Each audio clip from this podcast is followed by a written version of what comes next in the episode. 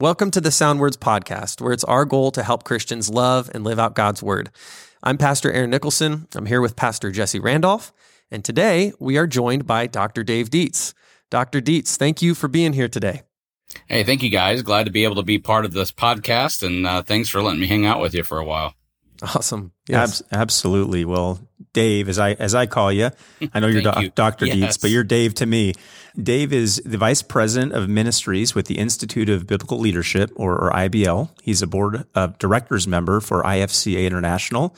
He's been in ministry actively for for a couple of decades now in various different ministry roles in different states.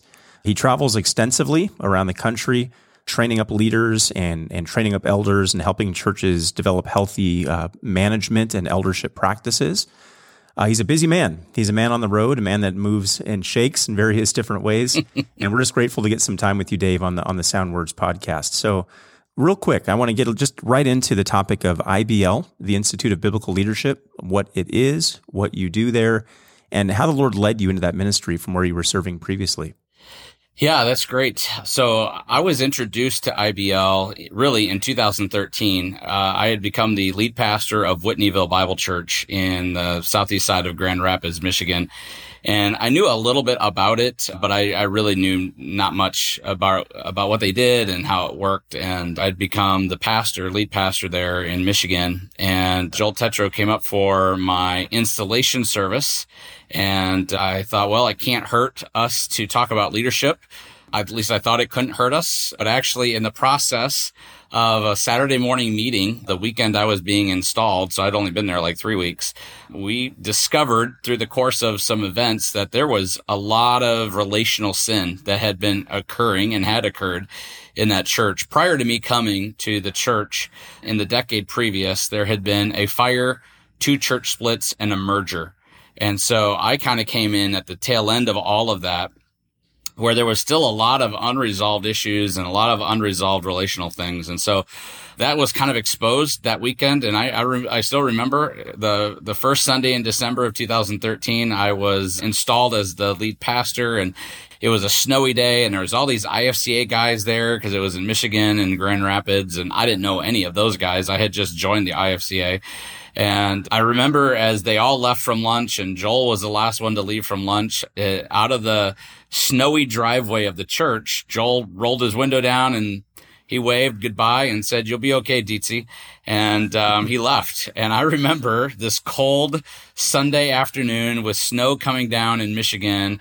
I thought IBL actually stood for I've been left uh, because I, here I was, a you know brand new role, moved from Colorado to Michigan, and I really thought that that's uh, kind of what had happened.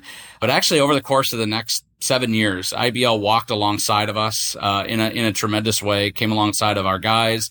Uh, got to the point even where the men at the one of my last elder deacons retreats, I I told the guys, I said, well, I think I could probably handle some of this stuff you know, there's a lot of new deacons that we had just brought on. And, you know, I felt like we didn't need to have anybody special come for it. And two of the guys were in the back and they were kind of older guys talking to each other. And finally, one of them said, Dave, we love you. And you know, it's never good when they start off with Dave, we love you. um, they said, Dave, we love you.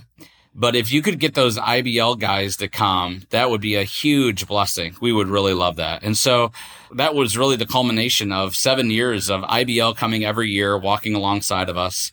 And uh, so that was my introduction personally to IBL as far as the um, ministry itself. And then what really led me to join IBL was I began just really feeling the Lord kind of nudging me as far as organizational ministry versus maybe being a pastor in a local church setting.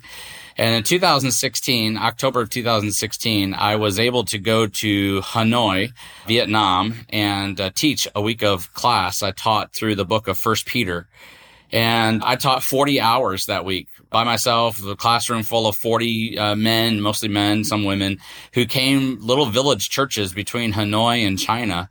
So I kind of got done with the end of that week and I thought, wow, I've done 40 hours. I've taught through first Peter, you know, kind of doing the proverbial pat myself on the back thinking I've done a good job.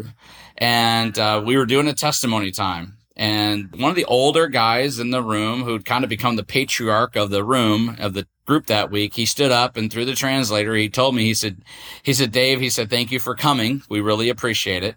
But, um, next time you come, we're asking you to please double the teaching because you only did 40 hours this week.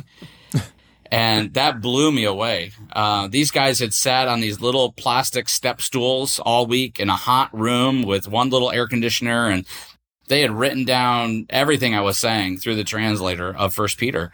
So I left there really kind of taken aback by the fact that you know, from my standpoint, doing 40 hours of teaching through First Peter was significant for them. They felt like they had been gypped.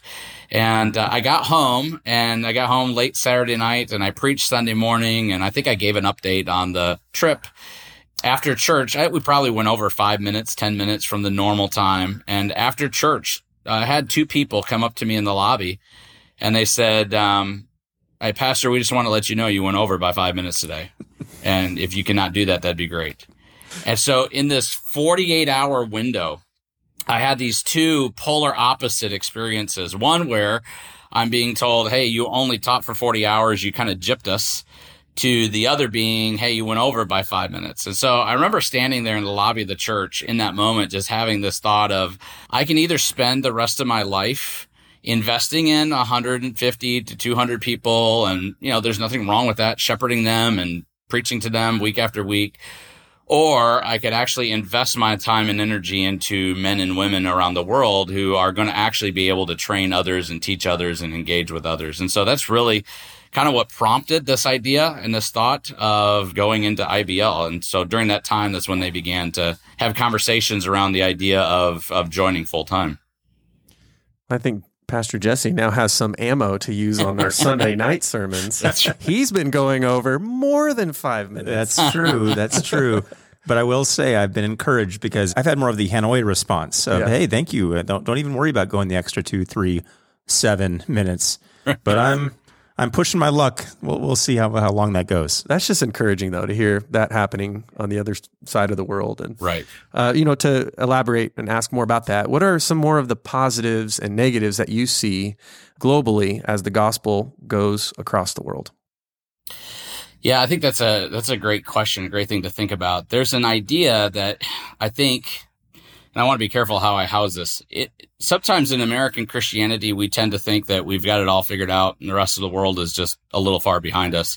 The reality is everything that we're facing here and dealing with here is being dealt with around the world. And so I think when I think about that question, negative and positive, it, this is both for America and for uh, international context. But you know, so one of the things that has been spoken of a great deal by by several of our friends is the health and wealth prosperity gospel just the the impact that that has made, especially in international context. Uh, it's so uh, easy for people in majority world countries to be taken advantage of you know, so they, they're trying to better their life. They're trying to make things uh, better for their family. And the health and wealth gospel is just rampant in many of these countries and many of these areas. And so that's one of the negatives that I've, I've seen. Uh, I would say the second negative is, is uh, flesh driven leadership where we do leadership in the flesh. Uh, it happens here in the U.S. It happens as well around the world. But oftentimes leadership is driven by position, power, title, influence, all those secular based concepts. You know, we're, we're ready to ramp up our political season, which it feels like we're perpetually in political season here in America. But the fact of the matter is that's what Americans look to for leadership, position, power, title, this kind of person that can, you know, exert himself in that way. Well, that's uh, rampant in the world, not just here in American churches, but it's rampant around the world. And uh, flesh driven leadership is very difficult to deal with. And then thirdly, I would say a third negative is, I would say, is a sufficiency in man as opposed to a sufficiency in Christ meaning that we put a lot of weight and a lot of, of our sufficient uh, hope and trust in the ability of a man Maybe that's to, to exposit or an ability of a man to lead or the ability of the man to be charismatic in his personality or, you know, the uh, sufficiency of him to, to be able to network well, whatever the case may be. Well, that is definitely here in America, in the majority world countries, especially, there's the sufficiency is not necessarily on a single man, although that can be in play, but the sufficiency is on Americans and the funding that has always come from America. And so one of the things that we really strive to do in our international training is to show uh, the men primarily that we train is that their sufficiency must be in Christ. He is the one who's going to provide for them. He's the one that's going to enable them. He's the one that's going to empower them.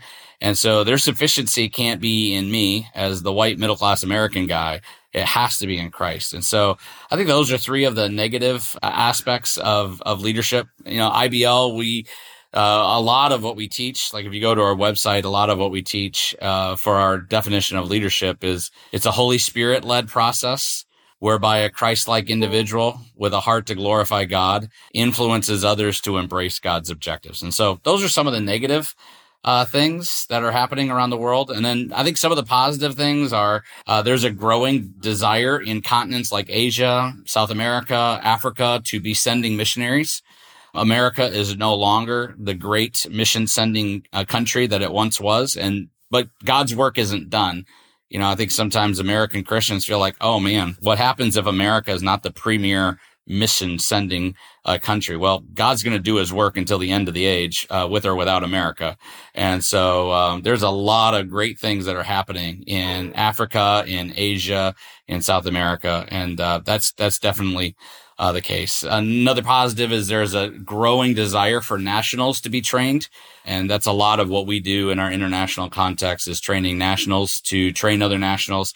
And then there's just a great work of God that's happening, both in evangelism, the gospel advance around the world, but then also in um, churches being planted and things happening. So I think if an American is just looking at random city USA, wherever they live, and they base the entire global work of Christ upon that particular city in America, they're probably going to be jaded to think that God isn't doing a whole lot because they don't see him doing much in their city. But when you kind of pull up to the 30,000 foot level, look at a global perspective, uh, the work of God is, is increasing and advancing and his word is moving forward. Amen. Really encouraged by that philosophy of nationals training nationals overseas. kind of turns a lot of what has passed for missions related work or missions philosophy kind of upside down, where you send the person from Lincoln, Nebraska, or there in where you are today in Arizona to, you know, X country and, you know, steep, try to steep them in the culture, try to steep them in the, the language and, and get them caught up really over a lifetime before they can really effectively get into the, the work of the gospel, the work of the ministry, as opposed to what I think you guys are doing, which is more training those locals who are new in the faith or maybe more steeped in the faith to train their own people as it relates to matters of faith, doctrine, practice, even biblical leadership and eldership, which I know is a passion of yours. Yep. That that alone is a, a, just an encouraging mindset that you have. Yeah. The other thing I want to mention is it's super neat to hear about the work the Lord is doing overseas, even as missionaries I know these days are being sent back to the states in different contexts. So we always think of, you know, the uh, the missionaries sent from, you know, whether it be England back in the day or the U.S. more recently now it's going in reverse, where there are communities and, and, and groups here in the States that need to be hit with the gospel, and overseas groups are sending their missionaries here. It's been completely flipped upside down. And, and, and again, what you said is so powerful that if we think it's all, you know, what the Lord's work in the world and in history all hinges on what happens in America, we have a very Americo-centric view that needs to be corrected. Yes. Yeah. Yeah, exactly. Yeah, and I think that's, you know, a lot of what makes what IBL is doing internationally so exciting and, and hopefully impactful is, you know, we're all aware of William Carey and his work that he did you know, the beginning of the 1800s. So for almost 200 years, missiology has been advanced by this evangelistic zeal and, and going out and becoming part of that. And we, you know, we know about Carey's work on, you know, the inquiry into the obligations of Christians to use means for the conversion of the heathens. And so evangelism was at the heart of a lot of missions. And that, that should be the case. Where we failed, if we can say we failed in missiology and in missions, was in training the nationals to find their sufficiency in Christ and his word, just like we had to find it.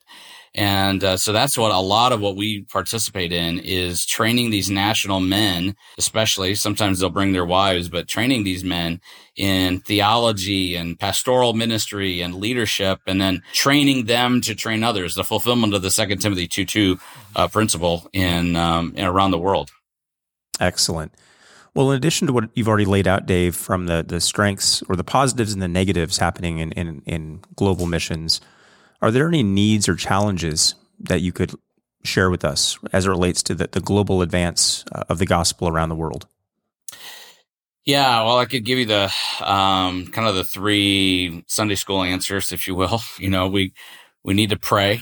Uh, that is obvious. You know, it's not to belittle prayer, uh, but we do need to pray and pray that not only does God send forth laborers into His harvest, not just from America, but actually around the world, Pray that God continues to send forth laborers into his harvest. Pray that God would allow us to see men and women who are continuing to give up their will and their desires for the desires of Christ to advance his cause around the world. And then obviously it takes money. It takes funding.